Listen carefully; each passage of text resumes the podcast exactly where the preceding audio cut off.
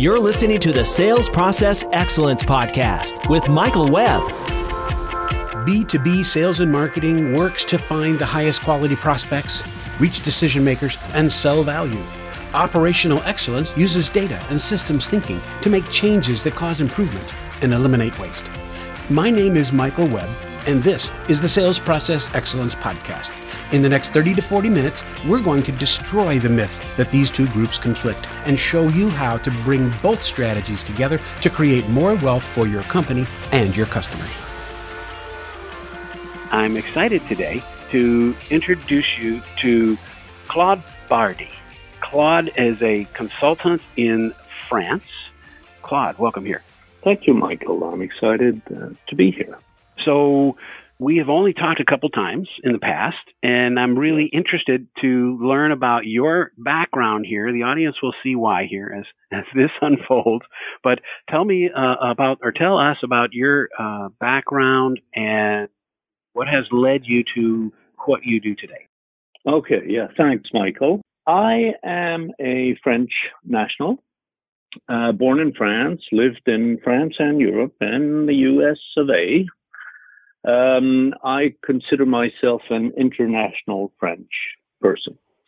Um, multiculti, uh, speak five languages. So I've been around in various environments. And uh, from a work perspective, I trained uh, uh initially as an engineer, so technical background. I hold an engineering diploma from one of the French schools, uh, but I moved to sales almost uh, 30 years ago. No, more than 30 years ago, sorry.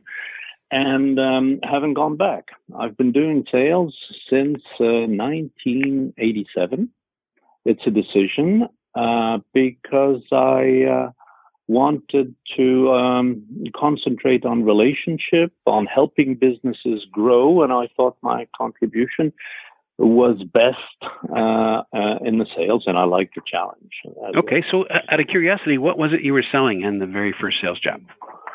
Um, I was selling CAD CAM systems.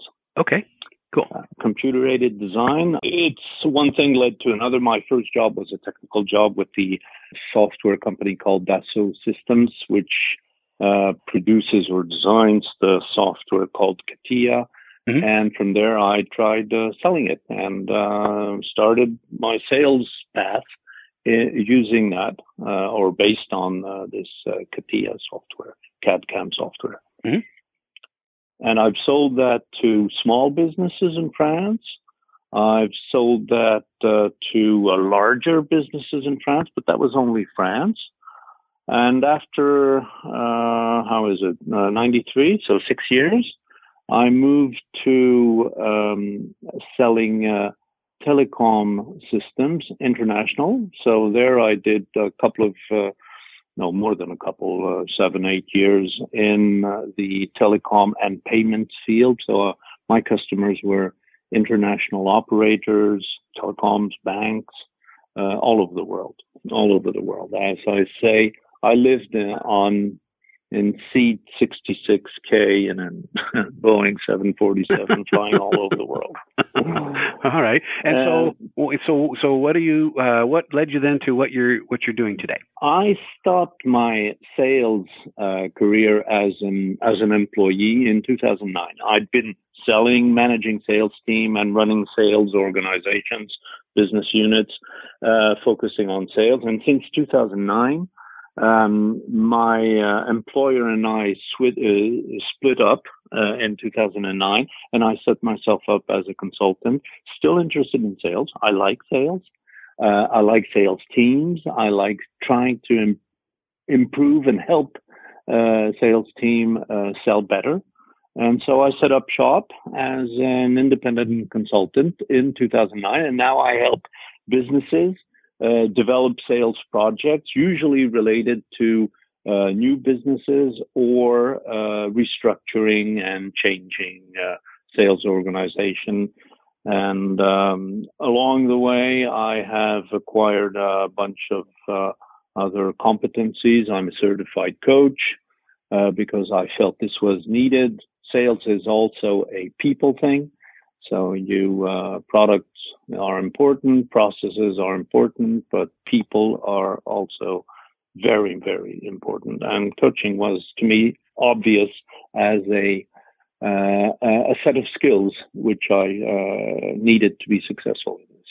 So, what kinds of principles in the process oriented world, operational excellence, systems thinking, you know, lean Six Sigma types of things. What sorts of principles uh, have attracted you, and, and especially with respect to how they apply to sales? Right. I was, you can imagine the situation in 2009 when I uh, uh, started my uh, consulting business. I said, how am I going to go from a wish to a business in helping a sales organization? I'm, I had been exposed to very primitive uh, sales processes or uh, in-house, self-developed, mom and pop uh, CRMs and I thought we could, there, there, must be some better way to do that. So I simply, honestly, very directly Googled uh, sales process and came across uh, a guy called Michael Webb, who you might be uh, familiar with. And I liked what he said. Um, so I bought his books, read that, and um, tried to uh, apply that to my consultant cases, consultancy cases. And to answer, to come back to your question, principles, um, I think that uh, there is not a single component which explains uh, sales performance. I think it's sure product a little bit, pricing. You know, it's like the three P, the three or four P's of marketing: mm-hmm. uh, product, pricing, sure, um, uh, but people and process and uh, also uh, how you uh, manage the sales team. I come, I must make a, let's say, uh, define a little bit the scope or, or, the field I'm working in. I work only on B2B and usually B2B2C kind of businesses. I don't do B2C. I have, uh, it's a different set of uh, uh, principles and rules. But in B2B, face to face, complex. Remember, mm-hmm. I'm an engineer. Um, I like complex solutions, complex situations, and selling in those environments um, are uh, well. You need a you need a process approach, but you can't. Uh, success doesn't come just from having the right process. You need to manage the thing. And just to give an illustration, um, I believe in the power. Lots of peace today. in the power of a uh, sales review done as quote coaching kind of sales review. I have seen with my customers, and I must say I've been slightly guilty too, sales reviews which are just and only focused on the weighted expected revenue shown in the pipeline. I think that is a partial approach and and the reason is the following: salespeople, sales managers, sales directors, as we call them here in Europe, um, have a lot of pressure to meet their numbers. This is all over the world, um, not just in France or in Europe.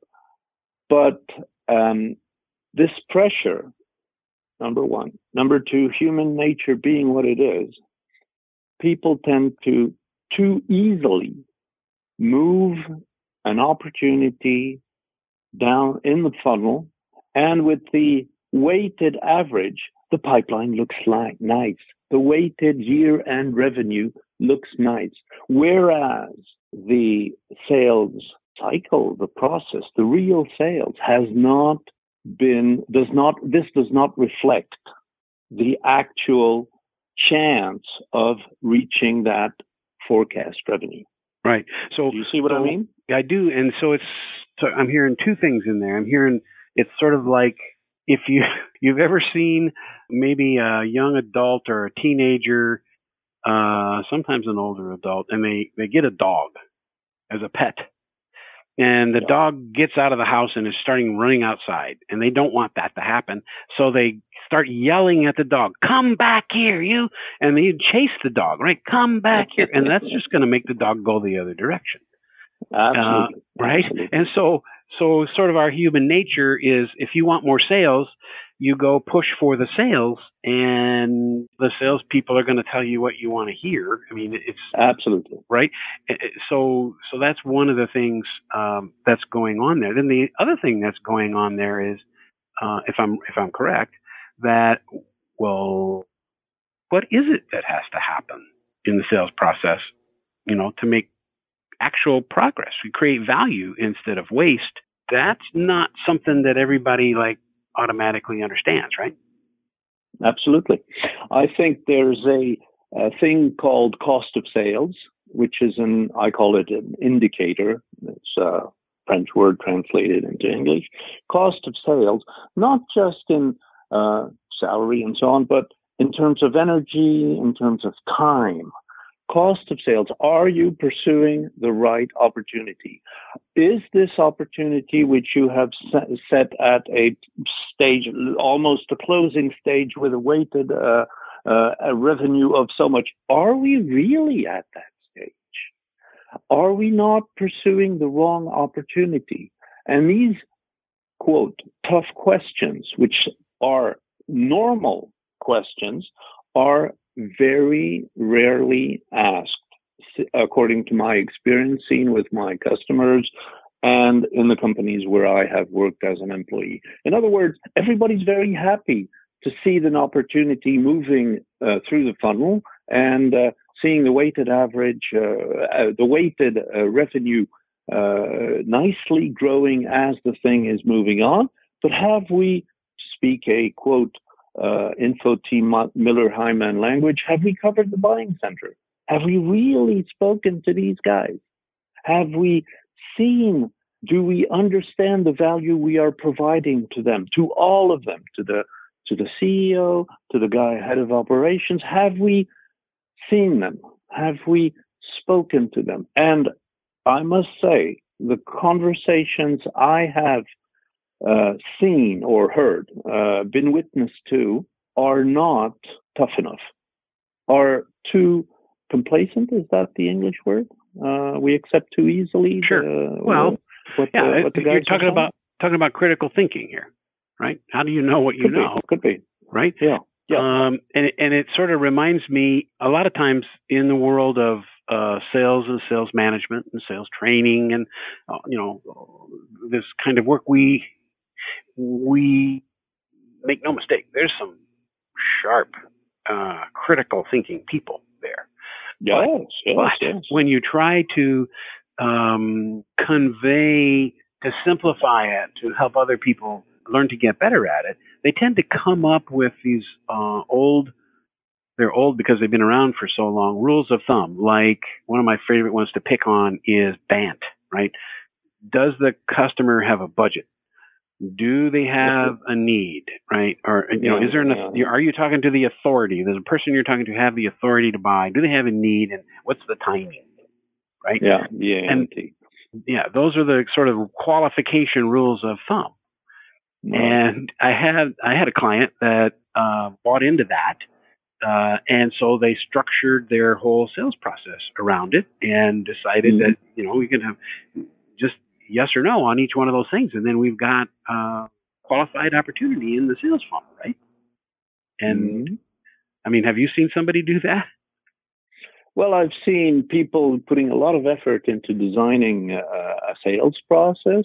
I've seen uh, sales teams go through the motions. Actually, that's I think the best expression, uh, the, the, best way of putting it. They do everything which is required, but the forecast the forecasted revenue doesn't materialize because we are too complacent with each other. And uh, I must say, most of the salespeople, and it's human nature once again, tend to be very reluctant to put on the side, to put in the on the back warmer any opportunity because no, no, this one's going to uh, come up, this one's going to come up. I've been seeing that. I was a big believer a long time ago into saying, well, the guy is naturally going to go on the one that closes uh, immediately and leave on the side the other ones. But once again, I said sales, human nature being what I've seen, uh, people are reluctant to remove opportunities from a pipeline, especially when it has been officially put in the sales pipeline.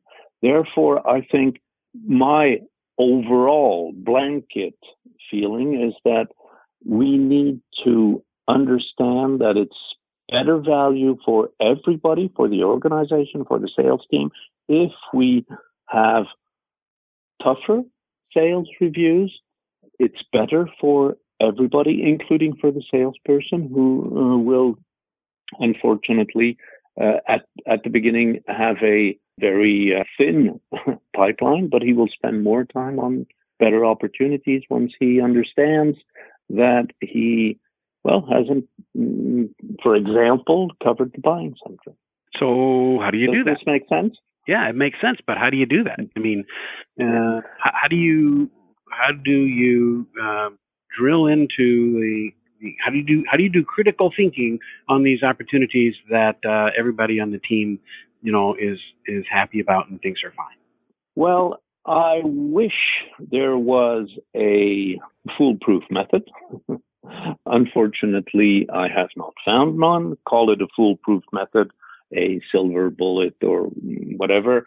Um, I think it's a case by case situation. I usually tend to work on the sales manager, sales director, or head of sales, or whatever his name is, his title is, sorry, and uh, get him to understand uh, the uh, what what what we're looking at. I just had an illustration. Um, I was coaching the sales director of one of my clients who uh, told me, Claude, I have a problem. My salespeople are not closing well enough.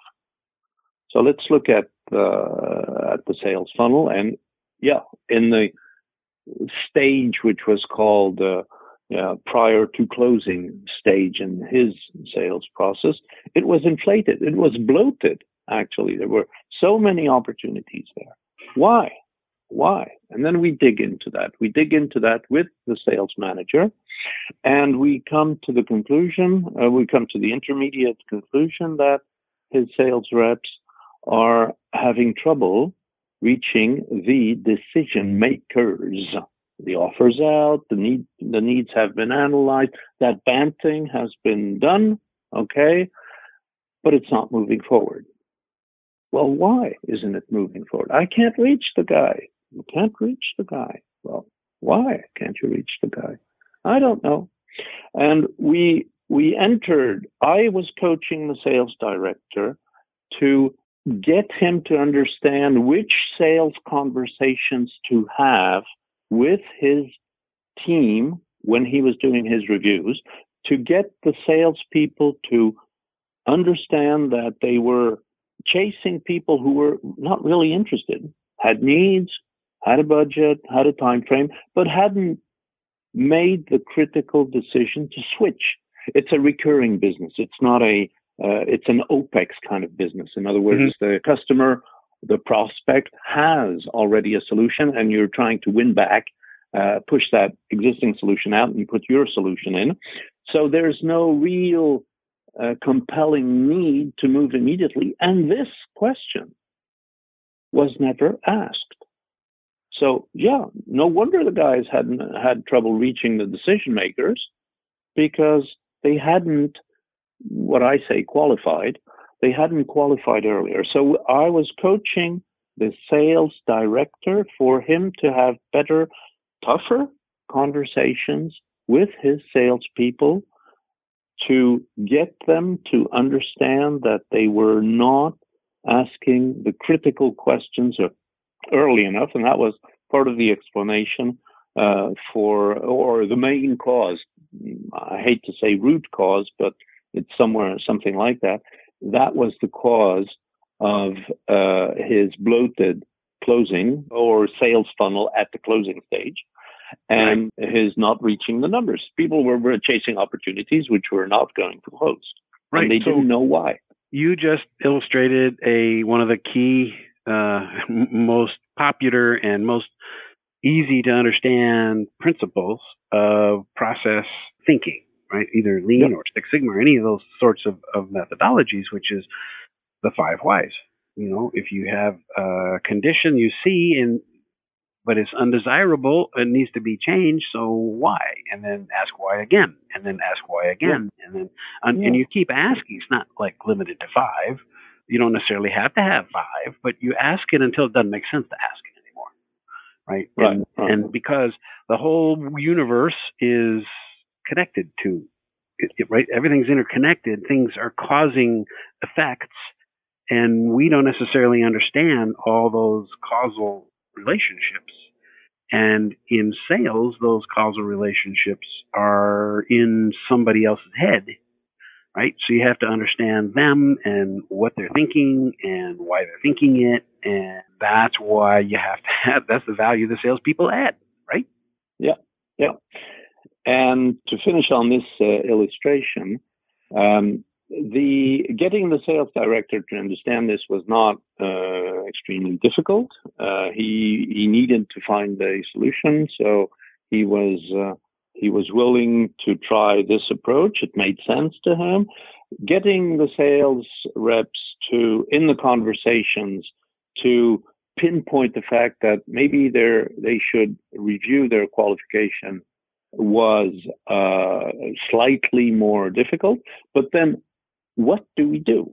What do we do now? Now that we have a, an idea of why we are where we are, so what do we do? And this we, I suggested with the sales director that we change our approach and not one to one, but use a team approach. Generate solutions to move these difficult questions. Can I switch the customer from his existing solution to my solution? Is there a compelling need or can I generate one? How do I do this? We did this in group. We've introduced, which was completely new to the sales team, that we use the sales team as a group to work on a problem instead of individually each sales rep in his country because it's all over Europe. You've got one for Germany, one for mm-hmm. Poland, mm-hmm. one for Italy, and so on and so on each one of them has the problem. How do I better qualify? So we use the sales meeting, the power of the group to work on generating solutions for this. So that was my uh, my input to helping the sales team is switching methodology, moving from one to one. Hey, do this in France or in Italy or in Germany to using the uh, European sales team to generate solutions for which could be applicable in most cases. General well, idea. And, and that is another principle of operational yeah. excellence, right? Is is respect for people, and that that uh, yeah. everybody on the team, we all have different backgrounds, we have different uh, orientations. We're gonna see things in a different way, and there's richness in that. We can learn from each other True. about that. True. And, and if we can come up with a consensus on the team of how to solve a problem, and we're all start doing things in a similar way, then we all are able to learn faster as a from one another. Yeah. Yeah. From one another. Very good. Now, the limit of this exercise is that uh, Europe is uh, diverse. You could say you've got multiple segmentations. You've got one which is Western Europe and the other one is Central and Eastern Europe. So there's a, a business culture which is different. You've got language issues. You've got uh, relationship cultures. If you don't relate to a Polish uh, customer in the same way as you relate to a Brit or a Frenchman or a German, and but but there are overlying uh, overarching uh, principles which are common, and we use the group to find those overarching principles. So, for example, what are some of those? Well, let's put it this way I'm trying to illustrate this without disclosing too much of uh, information oh, on uh-huh. my customer.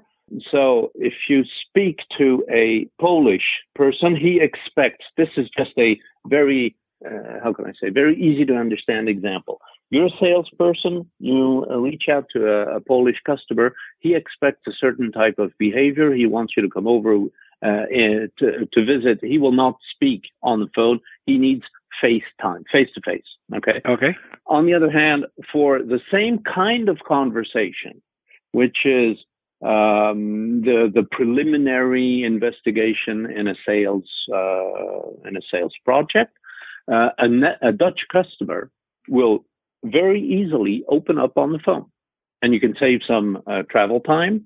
And uh, he will only require FaceTime later on in the sales process. Whereas, the, once again, the Polish guy uh, really appreciates FaceTime from the beginning.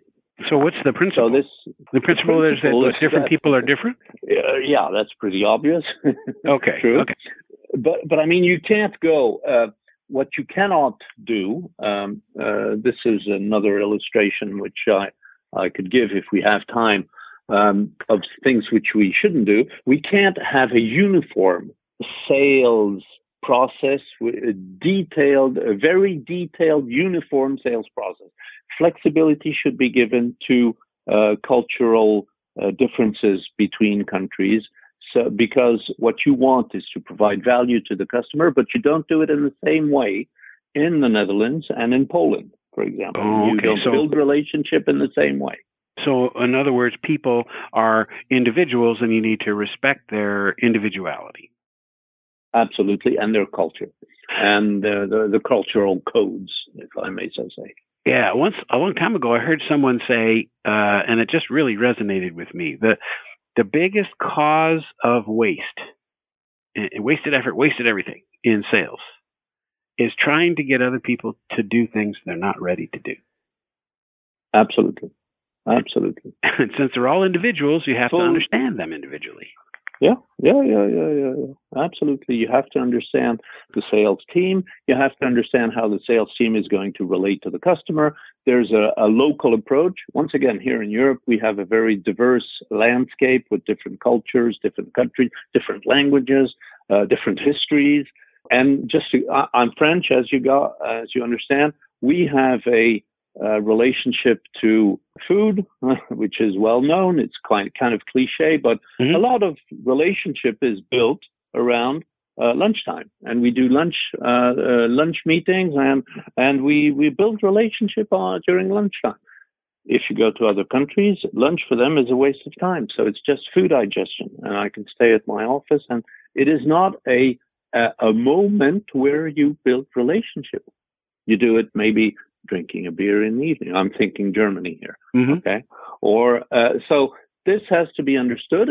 So designing a, an identical sale or designing a sales process which fits for all of Europe is needs to have some play, some room for there for a local way of doing things. It's obvious, but when you come with a, a CRM uh, such as, I don't know, we can mention Salesforce, but there are many others. You've got a monolithic software right. which, uh, how can I say, uh, binds people into a single way of thinking. And that is counterproductive. And I totally agree with you there. Um, but let me throw a, a curveball, which is that if you are responsible for a corporation that has business interests, branch offices, or you know, you do business in a hundred different countries or fifty countries, or you know, you need to know. You need to be able to predict the future. You need to be able to know what is what's working and what's not working in those field sales organizations. And yes. with the complexity that you just described, it's impossible. So how can that impossible. how can that person? Okay, so so tell me more. I have not been exposed personally to global sales, but I've been exposed for decades to European sales, which have we're Europe. We currently have what 27 countries, maybe 26 pretty soon. Um, each of them have their culture. Some of them are close, some of them are different. So how do you do this? Well, you have principles, and one way, one principle which I think should be, um, its importance should be raised with European sales organizations is that the, there's a danger in putting weighted averages on each stage of the sales cycle. People input uh, data into the CRM, so expected revenue, you multiply by a, a certain weight, uh, confidence index, or whatever, and you you do some kind of calculation and you get a number. What I would recommend is that the principles for putting a an opportunity in a given stage uh, in the sales cycle, in the sales process, should be identical. The principles, okay? Leave it up to the sales guys to figure out the way to move an Italian opportunity from stage one to stage two and a French opportunity to, from stage one to stage two. But the criteria for being in stage one and or being in stage two should be very, very strictly and uniformly applied. So then there is a common set of stages across all of the different cultures and places where you do yeah, business. Yeah, yeah. But the method yeah, of yeah. moving through them is different. Re- right? Yes, yes. Very good. Yes. Okay.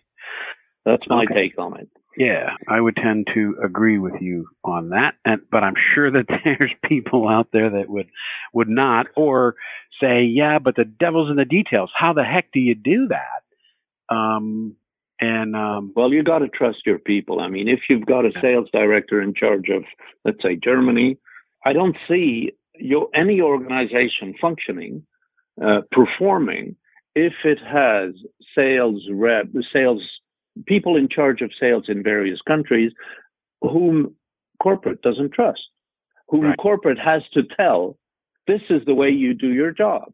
No, come on. I do. I'm German, for example. I'm German. I know how to sell in Germany.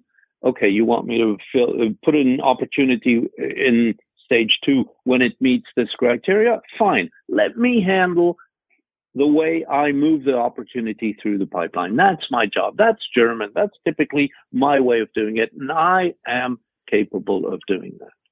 Very But- good. So, so again, to the idea of bring your team together to talk these things through and come to an agreement that that everybody can accept about how to do it, about what those Yeah. stages would be, right? Yeah, yeah, yeah. Very good. absolutely. And it's a shame, but a lot of times in the corporate world, these kind of basic principles are not understood, and uh, I think that's why you were attracted to sales process and and Yep. books and stuff. And you're obviously being successful using these principles your clients. I Um, tried. I tried to. this is Yeah, great. yeah. So, thank you for these uh, these stories, and I, I'm sure that uh, we'll be able to talk again. Um, if uh, we're at about 30 minutes here, so so uh, if we could uh, wrap up. Uh, I'm wondering uh, if someone, wants to learn more about what you do and you know how you might be able to help them. How can they get a hold of you? They, I'm on LinkedIn, Claude Bardi on LinkedIn. I can be reached via email, claude.bardi at my company's name, bceuropartners.com.